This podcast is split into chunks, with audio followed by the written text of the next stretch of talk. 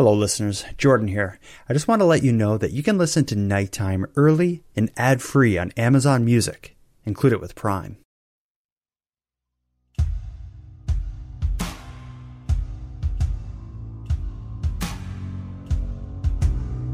You are tuned to the Nighttime Podcast, focused on the fringe of Canada. Welcome to part two of Nighttime's coverage of the 1992 Sydney River McDonald's murders. In the first episode of this series, we got to know our guest, Phonse Jessome, 18 year old McDonald's employee, Derek Wood, and of course his two co conspirators, Darren Muse and Freeman McNeil. From there, we heard a step by step account of the robbery gone wrong that resulted in the brutal murders of three McDonald's employees 22 year old Donna Warren, 29 year old Neil Burrows, and 27 year old Jimmy Fagan. And of course, we heard how a fourth, 20 year old Arlene McNeil, was left permanently disabled. When we left off in part one, the trio were fleeing the scene of Cape Breton's worst mass murder. But they had two major problems. The police were likely on the way, as when they shot and killed Jimmy Fagan, they were pretty sure his cab driver had seen what happened. But the biggest problem was that Derek Wood had left his backpack propping open the back door of the restaurant. It's from this point we're going to pick up the storytelling. Tonight, in this episode of Nighttime, we'll continue to discuss the Sydney River McDonald's murders. When we jump back into the story, we'll pick up from the point that Derek Wood got out of the car and separated from his two co conspirators so he could try and explain the backpack to the police. The um, dispatcher for the RCMP was in the process of juggling resources and dealing with the, getting the dog team there, getting everybody there, and responding to this when this kid called and said, I worked at McDonald's, I heard something, I ran away. So he sounded like he was a witness, but not a witness. So Jesty said, just go home. He wrote down his name, we'll get to you. Um, so Derek tried to call his cousin to get picked up and taken home, but couldn't get through. His cousin was sleeping, so he decided to leave King's Variety and walk to Freeman McNeil's house, which is a good walk, to see if he could catch up to the other two. Um, he got there; they weren't there, and he walked back to the to the store, and then he saw the roadblock. By then, the roadblocks had been set up, and one had been set up just up the road from King's at the set of lights there. Um, it was a Sydney police roadblock, so he headed there to tell the police officer, I'm the guy who called. By now, the RCMP were looking for him. I mean, he had disappeared for 45 minutes to an hour. Nobody could figure out where he went. He left the convenience store. That's all the convenience store workers were able to tell the police when they went there looking for him was that he left.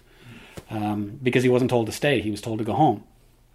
And uh, but he came back and he went up to talk to that police officer and he was telling that police officer i'm the worker. I called. I was there. And the roadblock police officer knew nothing other than something happened at mcdonald's and he was sent to set up a roadblock. Really he had no information about the nature of the crime but he knew if this was an employee this was important.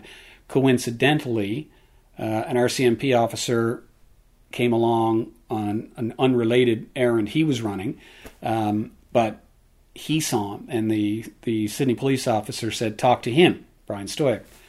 Um, so Derek went over and explained again. I'm Derek Wood. I was there, and Brian had heard um, his commanding officer, the the corporal uh, Kevin Cleary, uh, explaining to other officers that they were trying to find this Derek Wood who had called Stan Jesty. So he realized, ah, okay, you're important. My other errand is no longer important. Get in the car the decision was made then that this at this point the two bodies were still in the restaurant. Um, you know, they didn't want anyone else contaminating the scene. They didn't want him seeing what was in the scene because whatever he said could and would be used against him in a court of law. And if it was, you know, they didn't want him to know what was inside that restaurant. Of course, that's just simple, basic police work. So uh, Stoic was told to take him back to the detachment and to wait, and they would question him later. So he was taken back and put in an interview room where he spent all of the rest of the next day. Um, they interrogated him later, but it was an unsuccessful interrogation. Uh, he handled himself well, got himself a lawyer, uh, and realized he didn't really have to talk to them. His story was that he was smoking and that uh, he had heard the shooting and screams and that he ran. Um, they went back to check on the story. There were no cigarette butts anywhere near the rear door. They found out from other employees they had reached out to by then, whoever was working that shift, that he was smoking in the restaurant, that Don allowed him to sit at a table earlier in the evening. So why was he? It didn't make sense to them. They suddenly became suspicious. His story wasn't working. If he could sit at the table and smoke and it was okay with Don an hour earlier, why did he have to hide out the back door and smoke now? Why was his bag there in the first place? If he's leaning there smoking, why did he leave his bag? Why wasn't it over his shoulder when he ran? Why wasn't it lying? You know, I mean, if you step outside to smoke, you're not going to necessarily leave your kit bag propping the door open. Uh, maybe you are, but um, if he was still in the doorway close enough to hear the shots, they felt he was probably holding the door open and there were no cigarette butts. So they became suspicious of him right away. Um, they felt he knew more. They did not think he was party to what was at that point the worst crime scene any of those officers had witnessed. They just couldn't put their head around this mop headed little teenager doing that, but they thought perhaps he had somehow fallen in with a group of serious criminals and they had sucked him into holding the door open. Uh, and they were trying to get that out of him in the first day, but he wasn't going there. But what he did do was tell the truth about how he got to work. And that's where Freeman McNeil enters the picture. Freeman drove him to work that night. Uh, so police then had that name. Uh, so that was their first connection to, to Freeman. But he played hardball. He didn't talk. He was cocky in the interrogation. They didn't like the vibe but they didn't believe he was capable of what they'd seen. They simply thought he was trying to protect someone he was either afraid of uh, or in cahoots with, um, but they didn't believe him from the very beginning.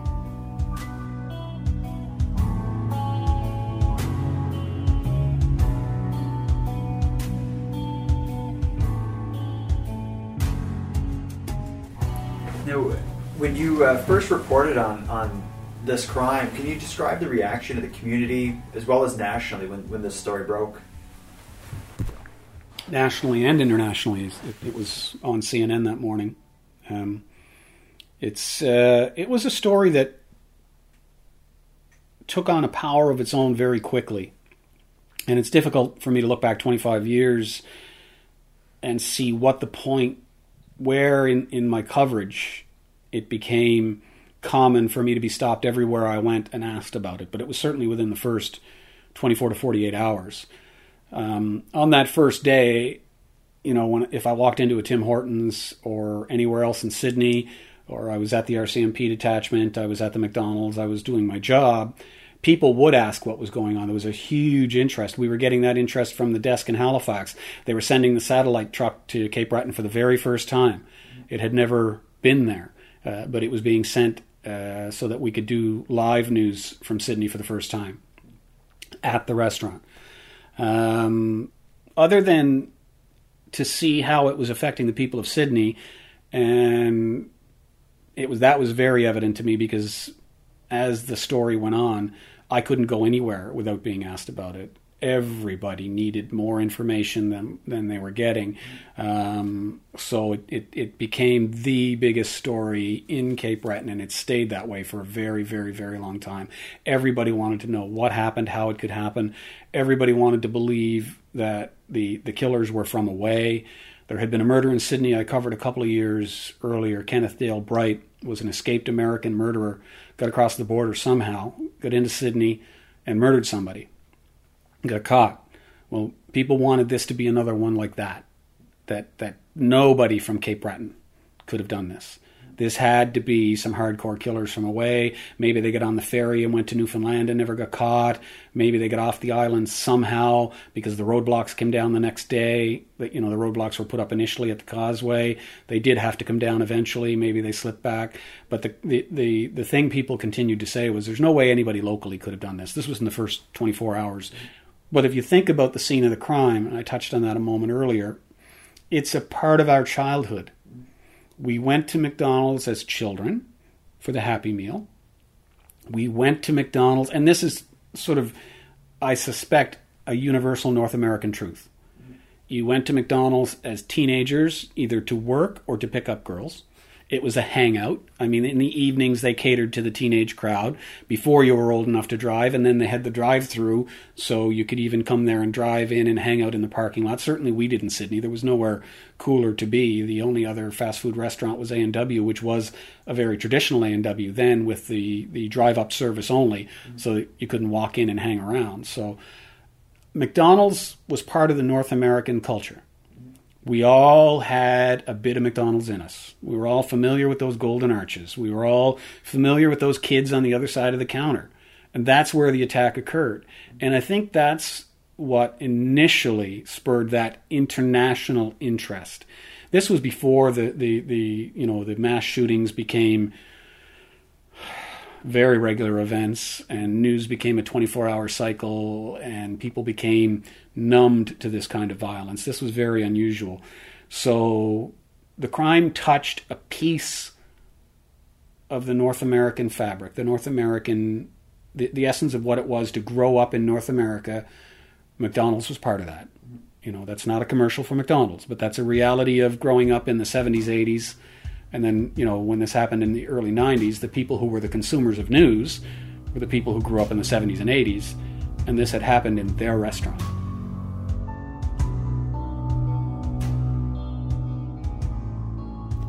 We're going to take us out of the interview for a moment so I can better set up the next part of this talk with Phonse. Keep in mind that at this point in the story, the police were under a tremendous amount of pressure to bring justice to those responsible. Yet, aside from Derek's odd story and the torrent of rumors that was circulating, law enforcement didn't have a lot to go on. But at least temporarily, this was going to change dramatically. A random tip came in, and it named the people responsible and it seemed to have some credibility. As you can imagine, police sprung into action. Phonse will walk us through this set of false arrests.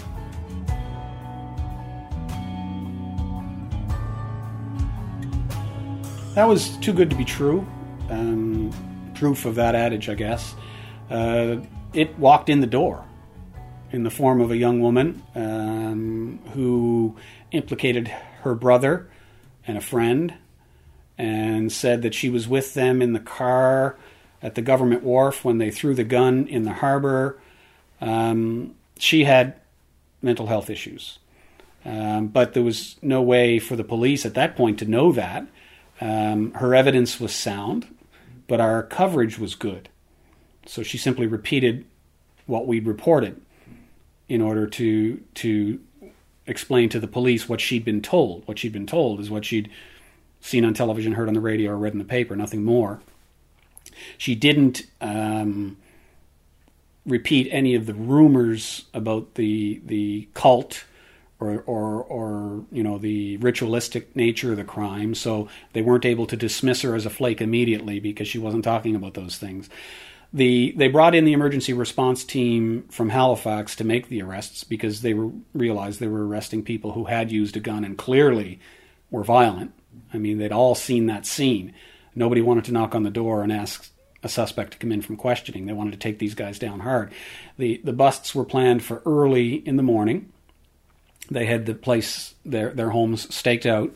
Uh, one of them left home unexpectedly in his van. He was driving down the road and they rammed it with the uh, ERT team, and he didn't know what had happened he said, you know, it was just this loud bang. And I'm not using names here deliberately because there's a certain stigma attached to this crime, and they were innocent. Mm-hmm. They had nothing to do with it, and it's there's no need at this point in their lives for people to be asking them about it. They've walked away from it. Um, but they were arrested in in Hollywood fashion with machine guns pointed at them, um, balaclava wearing, Kevlar wearing police officers. Scenes like Sydney had never, well, in this case, Glace Bay, which is where they were from, but Cape Breton had never seen.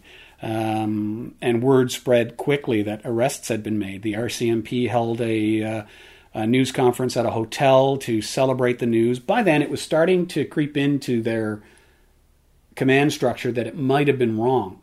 But the freight train was rolling. They had called this news conference at three in the afternoon. We, for the very first time ever, decided at ATV to take this news conference live I would host it from the scene, throw it back and forth. Something I had never done and had no idea how to do, and it was very awkward. I, I uh, remember Dave Roper came out And I threw very quickly to the anchor in Halifax saying the news conference is about to begin here. Um, he said what had to be said about who the participants were as they got in, in, place at the podium. We listened. We were told the arrests had been made. They went successful. That the individuals would be appearing in court either later that day or possibly the next morning. Um, it was a very awkward moment. At that point, the anchor spoke to me in my earpiece and said, "We need you to take it from now. Wrap it up." And throw back to Dave so we can go back to regular programming. So I stood up and turned to the camera. And remember, this had never been done. This was brand new. It's common today, but it was brand new technology then. The satellite truck chugging away outside, and a reporter standing up at a news conference and suddenly talking to his camera, not paying attention to what was going on. So as I began to speak to the camera and to the anchor back in Halifax, Dave Roper stopped the news conference. And he really didn't know how to react because suddenly I had turned my back to him and I was talking in a in a broadcast voice, louder than he was. And uh, finally, one of the print reporters just said, "Just ignore him and keep going." So they did, and it was that just took a ton of pressure off me at the time. But that's an indication of how big this was. That that we went live and interrupted the afternoon programming to bring the news that arrests had been made. It didn't take long for a crowd to form at the Sydney courthouse.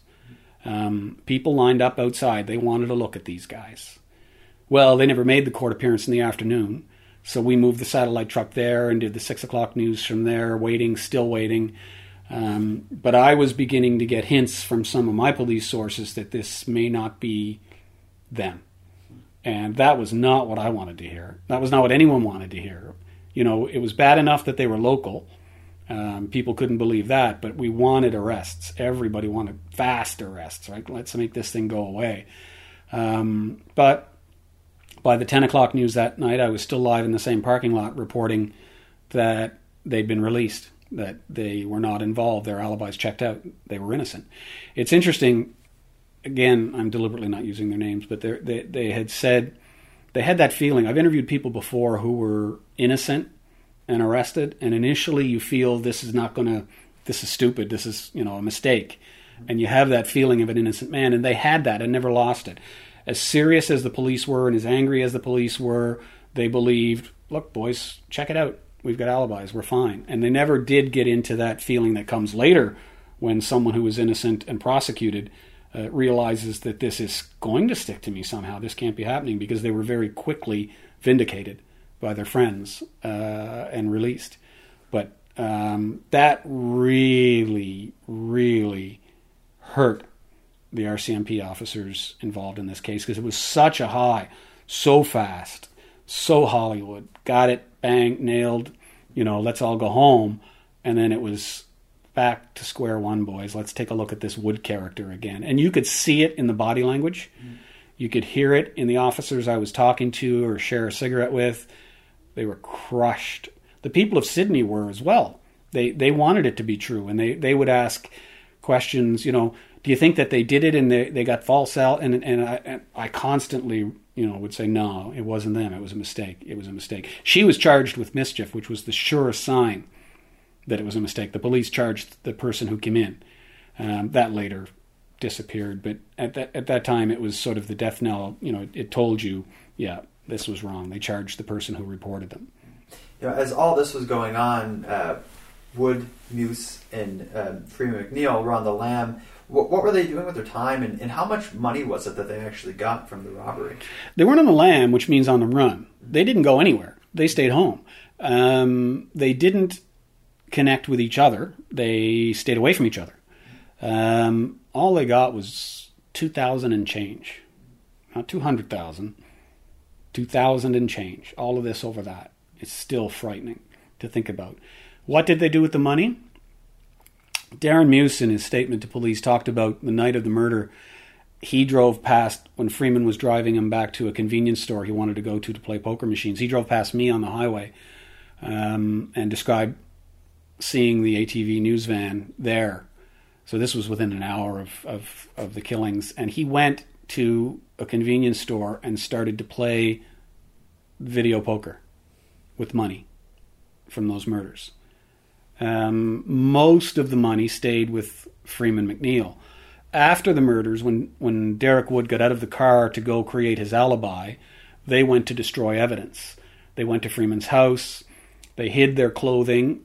They went and things that they felt were bloody and, and would lead uh, police to them, they discarded. Some in a brook uh, not far from Freeman McNeil's house. Some they put into the uh, Sydney Harbour near a bridge in North Sydney, uh, and that evidence was never recovered. The tides took that away.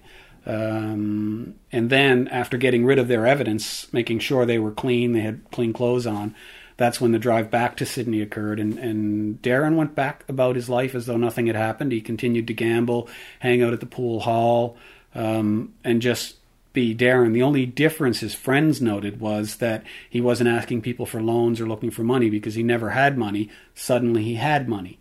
So he was spending. Not a lot, obviously. They only had $2,000.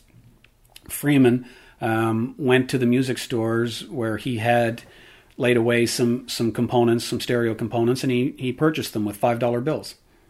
He, he paid off the difference with, with fives, and it was noted in a couple of stores later when the police retraced their steps that it seemed odd that, and he joked with one uh, clerk who, who questioned what's with all the fives. He said, "Well, you know, don't ever cash your pogey check at Woolco free Walmart." um, and they just laughed it off, and. Uh, yeah, they started spending right away. Derek never got a dime, didn't want a dime, didn't ask for a dime, never spent a dime. Um, I think he was probably in shock, uh, first of all, for having spent so many hours in police custody in the first few hours. Secondly, he knew these people, you know, and I think as the reality set in, he just didn't want the money.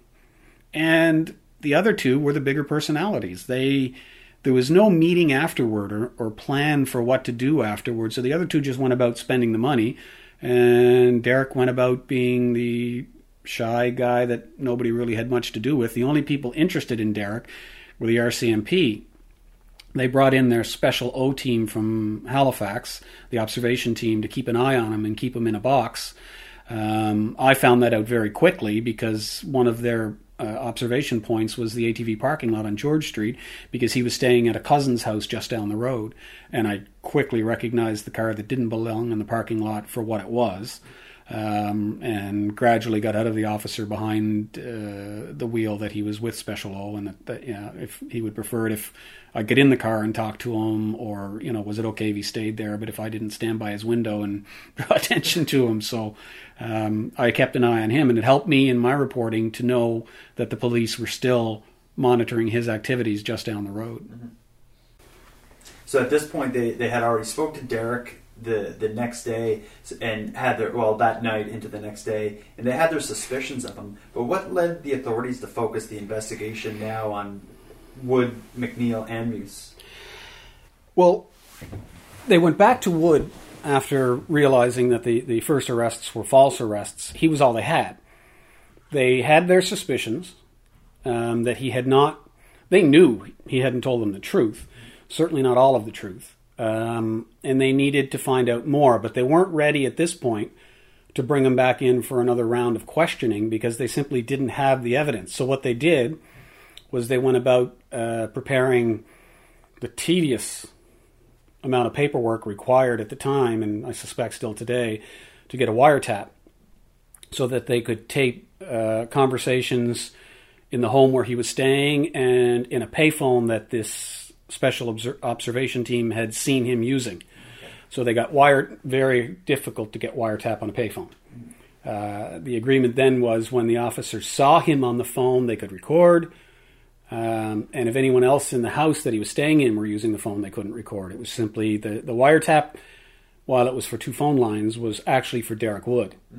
And this wasn't his home, which made it more complicated. But again, he was all they had, but they had nothing. They had suspicions. So they needed to build a case. Um, they were still pulling together the pieces of the forensic evidence gathered inside the restaurant. Um, you know, and this was before people even knew what forensic evidence was, and certainly before television convinced people that you could get DNA out of a cloud in the sky and, and turn it in 24 hours. I mean, forensic science is a slow, methodical process. So they were they were you know they had footprints. They had um, they had taken his shoes on the first time they had it first because they knew there were footprints downstairs, uh, but there hadn't been a match made yet. So they had their suspicions. They focused on him, and then went to see Freeman McNeil because, of course, he gave them Freeman. There was no need for him on that first day of questioning to say Freeman drove me to work. That was the dumbest thing he could possibly have done because he sent the police to go talk to Freeman McNeil. He could have said, I took a bus to work. He could have said, I walked to work. But he told them Freeman McNeil drove him to work. So, of course, they had to go interview Freeman McNeil. Wasn't what Freeman expected a couple of days later, but he had the look and bearing of a police officer. He had worked as a private security guard, was looking to get into that, and the police wanted to like him. And they did. They had no qualms about the story he gave that, yeah, he drove him to work, dropped him off, and he, at the time that he fled the restaurant with, with Darren Muse after dropping Wood off, he did go to his home to hide the money. And his mother woke. So he told her at that time he had to get a puffer for his girlfriend who had asthma that she had left it at the house. So he needed to explain that. And Darren was with him. So he gave the police Darren. In his statement, he said he was driving through Sydney, saw a buddy of his over by Pockets Pool Hall, which was where Darren Muse would hang out, picked him up, said, You want to go for a drive? I got to go get my girlfriend's puffer. They went up, got the puffer, came back, all easily checked, but now he gave them Darren Muse. So they now had to go talk to Darren Muse as well about, you know, to confirm Freeman's story, but they had no doubts about Freeman. They really did believe him. The first four police officers who encountered him and questioned him believed him. He he was a good sell. He he convinced them of everything he said, and, and they were willing to accept it as gospel. They just thought he was just some guy they'd be calling to the witness stand to say, Yes, I dropped Derek Wood at the restaurant at the beginning of his shift that night, and all. No further involvement in this event. They had no sense whatsoever that he was involved. Muse, he raised the suspicion of Sergeant Phil Scarf, who um, didn't like reporters then. Uh, but he was a very, very, very serious police officer and polygraph officer, and he had set up in North Sydney to give polygraphs to all the witnesses so they would make sure this thing was done by the book. So the first day Darren Muse was picked up, um, he was asked if he could just give a polygraph as well to support his statement that yes, Freeman McNeil picked me up. We went to his house. Then he dropped me off at a sanitary dairy where people had seen him gambling that night. Um, that was his story. Um, he didn't want any part of Phil Scarf or the polygraph and Scarf's antenna went off right away. He felt there's something with this guy. This guy's not right. There's something wrong here. I don't know what. They didn't have any reason to believe he was involved in the crime, but Scarf didn't understand why a kid who got in a car, drove to a guy's house, and then drove to a store wouldn't take a polygraph. Um, he claimed he was too tired. He didn't know he needed this. He needed anyway. He talked them out of the polygraph on the first go round. So, so they dropped him back home, but now he went from being a simple witness to a person of interest, and the police officer um, convinced him as he dropped him off, look, and told his parents, we need your help in this, Darren. We want to take you over tomorrow. You're tired now. We'll do a polygraph tomorrow. Um, so he had managed in his his first meeting with Phil Scarf to go from incidental, meaningless witness to somebody we need to have a closer look at. Uh, so he is the reason the police began to suspect that he knew something.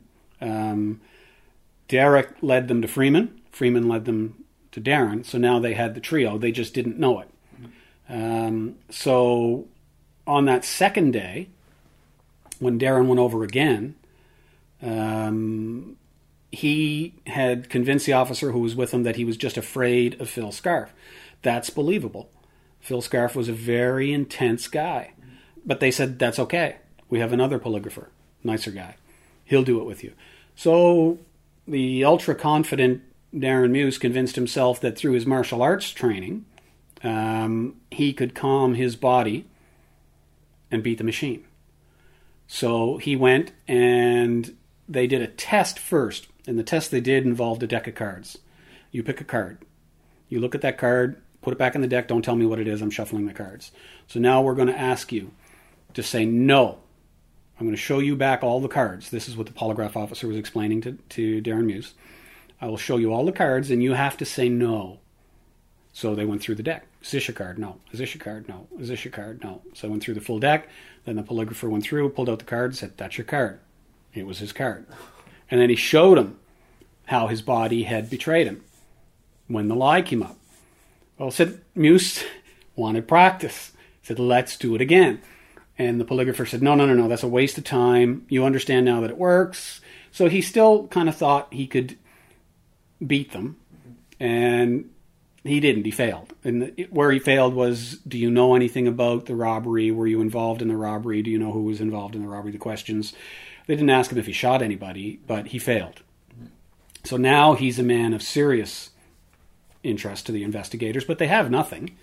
So he they kept him there for quite a while, but he whined and cried and managed to finally convince them. You said I could go home. You said I could go home. You said I could go home. Well, legally he could go home. He wasn't asking for a lawyer. He just wanted to go home. So they let him, and the police officer drove him home, went in and spoke to his parents and said, There's something wrong. He knows something and he's not telling, and we need him to be honest. And his parents lit into him and said, You've got to tell them everything you know. And he said, Well, I'll think about it. I don't know what I.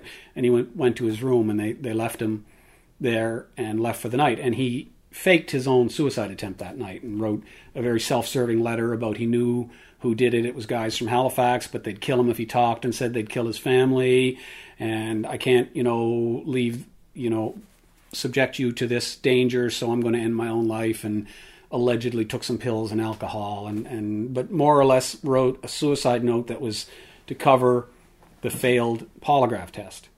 Um, and that was where he was in terms of polygraph. Then they went to Freeman McNeil. This all happened very quickly.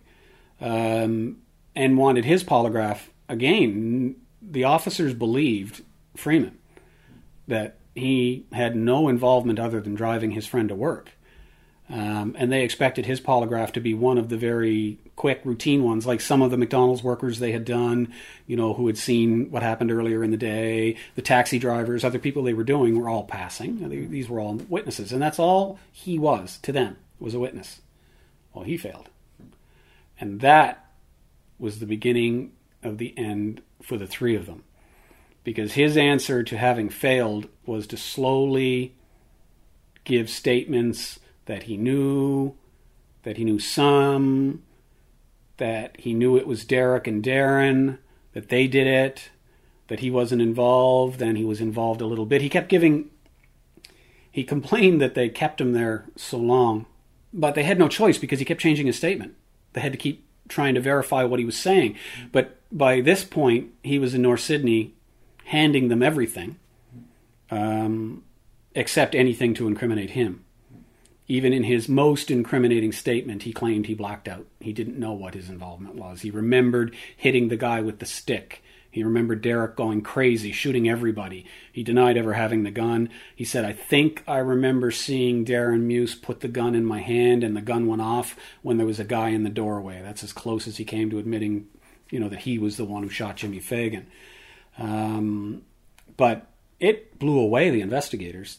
They suddenly had everything, even though they recognized that this guy was trying to, to reduce his own involvement and for whatever reason, McNeil believed he was still going to get out of jail that night, despite giving them all this.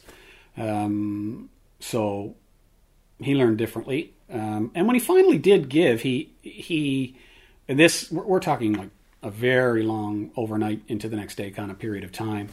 Um, he did get to talk to a lawyer, and in the point where he finally gave it all up, one of the guys taking the statement needed a break and stepped out, and his lawyer was there. And the officer's heart just sank because they were at the point where he was finally really this statement admitting that he was involved and who did what to whom, when, and where. And it fit the evidence they all knew from the scene, so they knew they weren't being lied to this time. And they had to let the lawyer go in. The lawyer requested, and they thought it was over. We're not getting anything. And then went back in, and McNeil said, "No, I still want to. I want to get it uh, you know, I want to get it all out. I want to help you guys. And this is a testament to how they had worked and worked and worked and worked on his humanity, on everything they could to try and befriend him. I mean, it's an art, right? The art of interrogation. And they were good at it. And they had won him over to the point where even though a lawyer went in and said, shut up, he said to the lawyer, okay. And then he said to the police, I'll continue. And he did. And that was the most damning statement, the one where he admitted pretty much everything except his own involvement. He blacked out.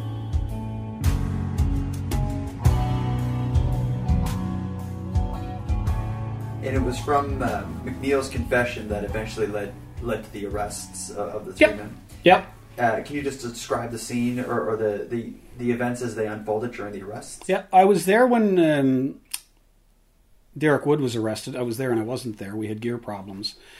Um, I had picked up from, I was talking to that special O interrogator I mentioned to you, the observation guy. He was still in the parking lot. And I had gone outside for a cigarette and I was just chatting him up outside his car. It was on a Friday night, I think. It all became a blur back then, but I'm reasonably certain this was, yeah, it was a Friday night. It was a Friday night. Um, and I had been in the habit of listening to his radio very carefully during our conversations. I'd split my mind and listen to him and be able to engage in the conversation. Um, but I was really more interested in hearing what his radio was saying because we didn't have that channel on our scanner. I couldn't listen to that in the newsroom, so I would go out, have a cigarette, talk to him. And I heard the Irish Club and Daniels mentioned. And then he said, I got to go. So I ran in and grabbed the cameraman and said, "We're you know we're going to one of these two places. I don't know which." And when we got down to Townsend Street, I spotted one of the police SUVs, and I had a close source, not directly connected to the investigation, but a longtime member of the emergency response team, a different emergency response team in a different prov- province. Um, but he was familiar with their techniques and what they would do, and they were still responsible for making the arrests. And he told me to go look for a group of guys who look at a place outside a bar. He said, "You know what the bars are. You you know what a police officer looks like. You know these guys. The ERT guys are much more fit. They're going to be trying to fit in. They're a little older. They're all going to be built like they push weights all the time." So I went looking for that and found it very quickly outside the Irish Club. Four of them trying to talk to people in the line and just trying to plan if they were going to go in for the evening or not and just blend in, waiting for Derek to come out. They didn't want to go in to the uh, club and create a scene, but Derek and his cousin, who was arrested initially because they th- they thought he was involved, um, were both in there. But they did come out because their plan was to start at the Irish Club, then go to Daniels. So when they come out, which is when we came back around the corner, they slammed them up against the wall. You're under arrest. You're charged in the murder of bang bang in the car. Poof, they were both gone. Darren Muse was another story. He was home in bed, and they kept him there. They the uh, special O car that was on him was just down the road from ATV in a church parking lot. Um, he had gone home, and they knew that's where he was, so they knew they were in no hurry. He wasn't going anywhere. So they got Muse and took him uh, to a different detachment, but he played pretty hardcore. He wasn't giving them anything in the, the interrogation that eventually led to the polygraph.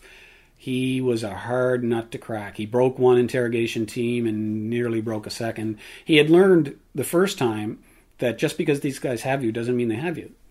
And he knew that he could just wait them out because he had done it a week earlier. So he was the experienced criminal now, so he was not going to give up anything. Um, then they went and picked up Darren Muse and brought him in. And he wasn't so hard to break once they showed him, and they showed, I believe, Derek as well, what Freeman had said. And for Derek, they also brought in his shoe, which they had recovered from the the scene where he had discarded that, and another piece of evidence that really shook him up. I think it was the shovel that Freeman McNeil had stuck under the road because Freeman took them on a drive-through after his statement and showed them where everything was. They had recovered the shoe and the cash box and some of the evidence earlier because a local commercial or um, recreational fisherman had found them a day or so after the the uh, crime. So they had evidence from that area, but they didn't have it all. But Freeman took them and got them the rest. It was the cash. Derek took them because Muse was the last to finally break. When Derek finally did break, he um, he didn't implicate others the way both Freeman McNeil and Darren Muse tried to under they tried to diminish their own roles and, and vilify Derek because he is, after all, the one who started shooting. Um, but Derek, to his credit, when he finally broke, there was that moment I remember still, even though I knew when I watched the the polygraph tape, when he finally picked up, they had the indictment in front of him with all the charges. He went guilty, guilty, not guilty, guilty, not sure. He admitted what he did. He told them what he did. He told them he didn't know what was going on with Neil Burrows, but that he admitted he shot him at least once and maybe twice. When they said Burrows had been shot twice, he said, "Well, I know I shot him once." But he didn't he wasn't saying he didn't fire that second shot. But he he admitted he shot him. He admitted everything he did and he put nothing on the other two other than to say that Freeman McNeil came, he thinks it was Freeman who took the gun from him in the office, and that's how the gun ended up back in play with others when they left and Jimmy Fagan got shot. But he took them to a place where he helped Darren Muse hide his money. It was a pond where they were smoking drugs after the crime, and Darren wanted to hide his plastic bag full of twos. Remember the days of the two dollar bill before the toonie? Yes. He had a lot of two dollar bills. I, I mean, they robbed they robbed McDonald's, yeah. Um, in 1992, where you I'm sure could get a Big Mac for one dollar. So uh, they he he put it underneath a log in a pond, underwater, really hard to get at. In fact, the police couldn't find it when he took them there, and finally uh, Wood himself said, "Let me get it." So they took the cuffs off him, and he went out and he got it. So when they showed that to Darren Muse, and he realized, my buddies have turned me in. There's no way they could have that money unless Derek took them because only two people in the world knew where that money was him and Derek. And he sure as hell didn't tell them. So then he was the last to break. He too gave a self serving statement in which he implicated the others that their role was much more significant than his. The only thing he admitted to doing was slicing the throat of Neil Burrows, which he said he did to try and put him out of his misery because he was suffering.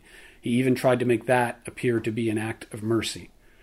Um, so he gave a statement that implicated Freeman in the shooting of uh, Jimmy Fagan, and he said he shot Burrows and Club Burrows and was was the main participant in the torture of Neil Burrows.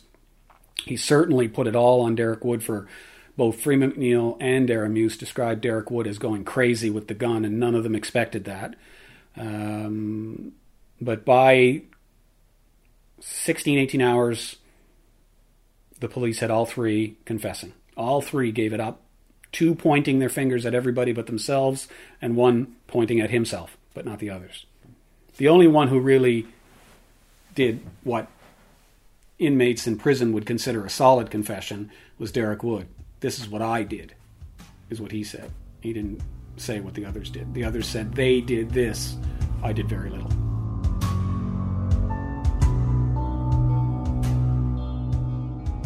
It's at this point we're going to take a break in the storytelling. As we just heard, all three men admitted to playing some role in this mass murder.